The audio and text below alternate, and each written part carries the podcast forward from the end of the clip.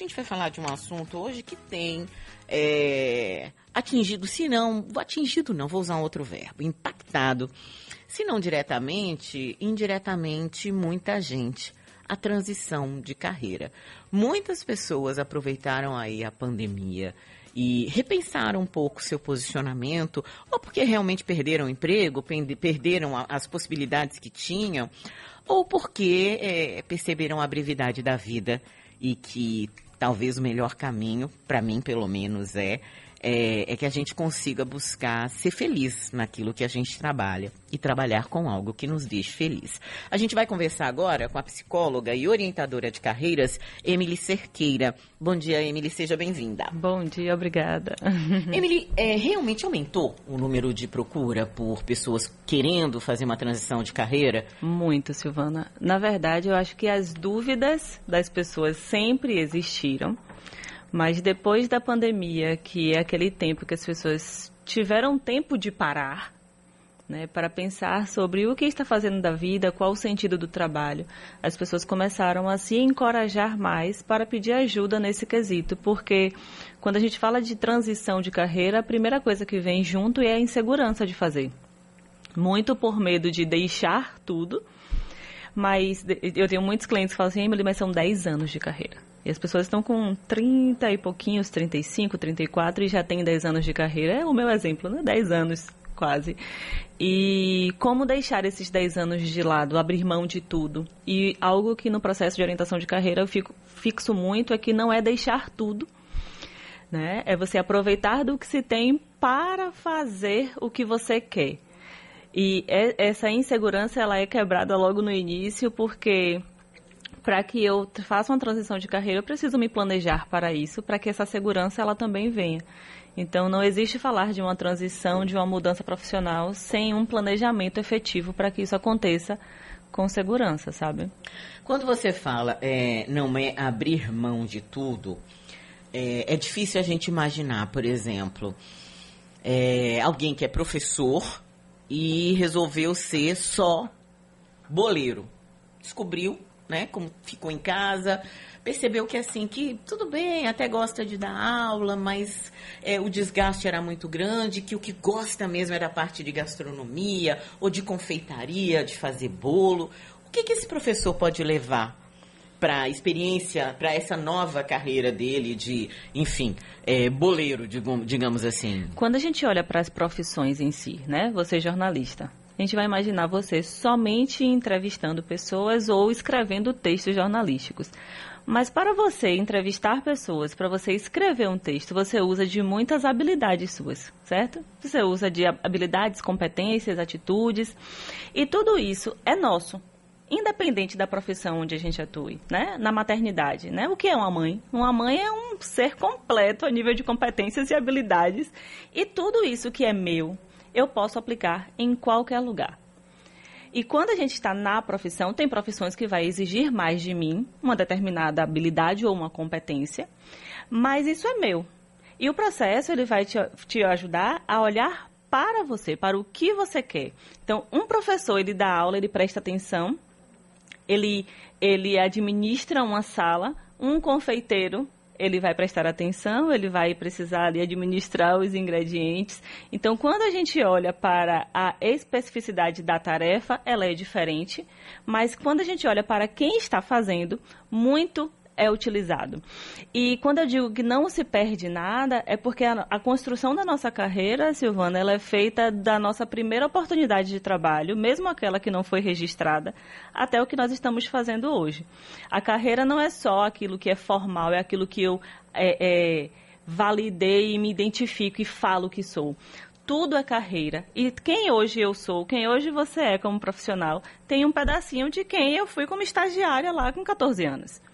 Então, não é se perder, é justamente olhar para si mesmo, se reconectar com isso tudo e trazer para a decisão de agora, se for uma mudança completa, né, uma mudança de profissão, ou se for uma mudança no viés da carreira, por exemplo, né, eu sou psicóloga organizacional, sou orientadora e quero começar a atuar em hospital. Eu vou deixar de ser psicóloga? Não, mas eu envieso a minha carreira para um hospital, mas eu, o que é meu de competência, de habilidade, vai me acompanhar no hospital, sabe? Agora, Emily, você falou também em planejamento. Que tipo Sim. de planejamento é necessário? Todos. Todos, principalmente o emocional. é, a base do meu trabalho, Silvana, é o autoconhecimento. Né? Não existe a gente falar sobre um ser profissional sem a gente falar do ser. E primeira coisa também é deixar de separar a vida pessoal da vida profissional. Nós temos uma vida e para que a gente tenha escolhas mais acertadas, mais relevantes, a gente precisa se unificar em um ser só, tá? É, e quando a gente olha para o planejamento é como que eu vou falar sobre uma mudança para minha família? Como é que eu vou bancar? Vamos imaginar uma pessoa concursada. E é uma família que normalmente as pessoas são concursadas. Como é que essa pessoa vai bancar dizer que vai pedir uma exoneração? Se ela não tiver um, um planejamento emocional, um acompanhamento, um olhar para isso, para que ela tenha muita certeza do que ela vai fazer para poder se bancar socialmente. Ah, rapaz, não precisa nem ser concursado, né, Emily? Eu Sim. ouço é, casos, por exemplo, de pessoas que têm uma carreira que a vida as levou a ter essa carreira por qualquer motivo é, e que de repente quiseram voltar a estudar porque tinham um sonho para realizar. Perfeito. E o entorno muitas vezes fica para que isso? Na cidade? Imagina. Para que, que você. Não, você fique aí, depois você se aposenta e vai. Ou seja, é, mesmo quando você não tem a segurança, abre aspas, de um concurso público. Sim muitas vezes o entorno faz questionamentos que você tem que estar muito bem posicionado, né? E como vai abrir mão? E aí, voltando ao que eu falei inicialmente, uma pessoa que tem ali 10 anos, ela já está num posicionamento legal de carreira, né? Considerando que ela seguiu o fluxo bem ali natural. Mas imagina que uma amiga minha fala, ela é advogada e ela resolveu fazer uma transição de carreira para ser designer de sobrancelha e cílios. E aí ela tem uma, eu entrevistei ela recentemente no podcast e ela fez assim: coragem não é para mudar, não. A coragem que eu digo para as pessoas é como é que você vai ter coragem de viver mais 20, 30 anos fazendo uma coisa que não faz sentido para você. Não fui eu quem precisei de coragem, quem precisa de coragem são essas pessoas que ficam ali sofrendo e não vão buscar o seu lugar no espaço. Tem uma frase, Silvana, que eu ressignifiquei durante a pandemia, inclusive, que a gente ouviu muitas vezes na infância, né? Se respeite, procure o seu lugar como algo ruim, tipo, você está fazendo algo errado.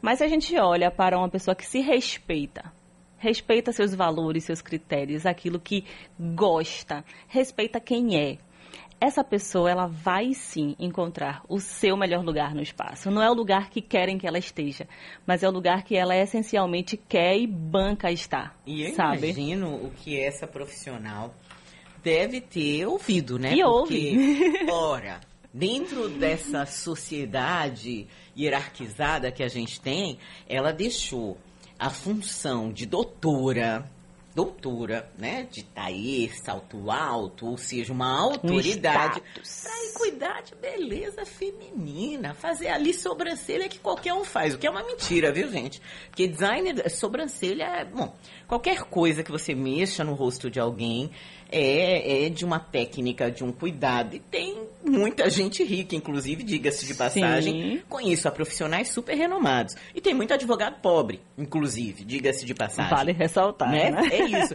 Mas dentro dessa sociedade, muitas Sim. vezes as pessoas encaram é, como algumas funções talvez as mais tradicionais, né? Médico, engenheiro, advogado e o glamour do jornalista também, como se fossem profissões que quando você fala, não, mas eu quero fazer uma outra coisa, a pessoa fala, ai, jura?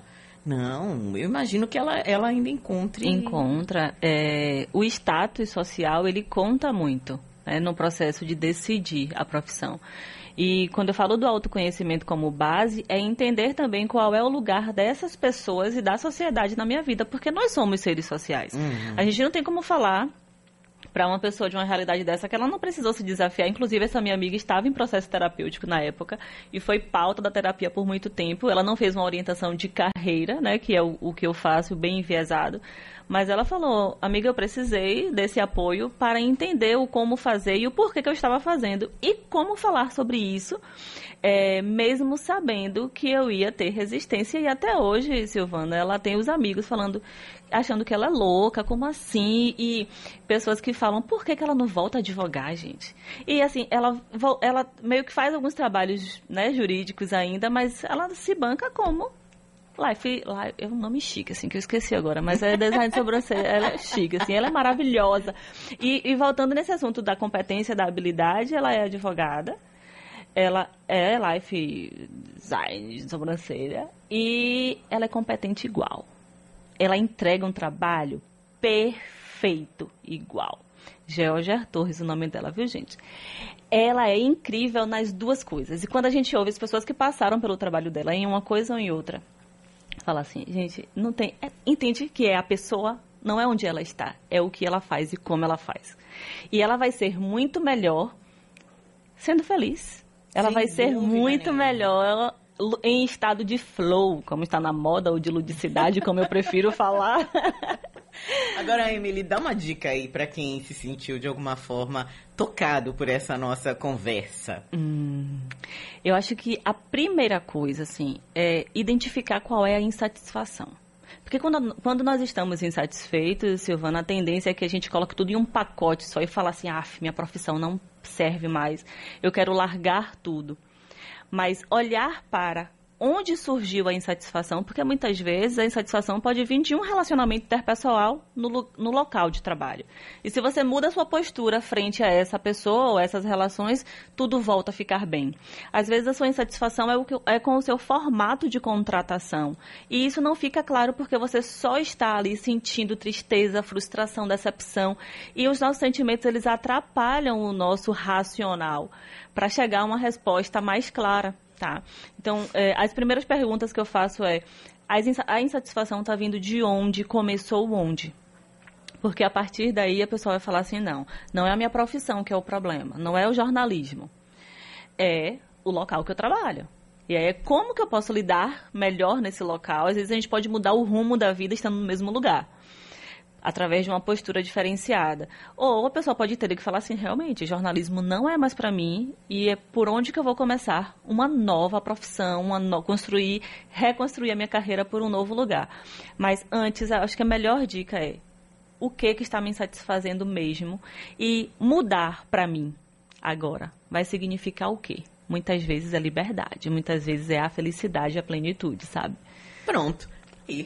Bora pensar.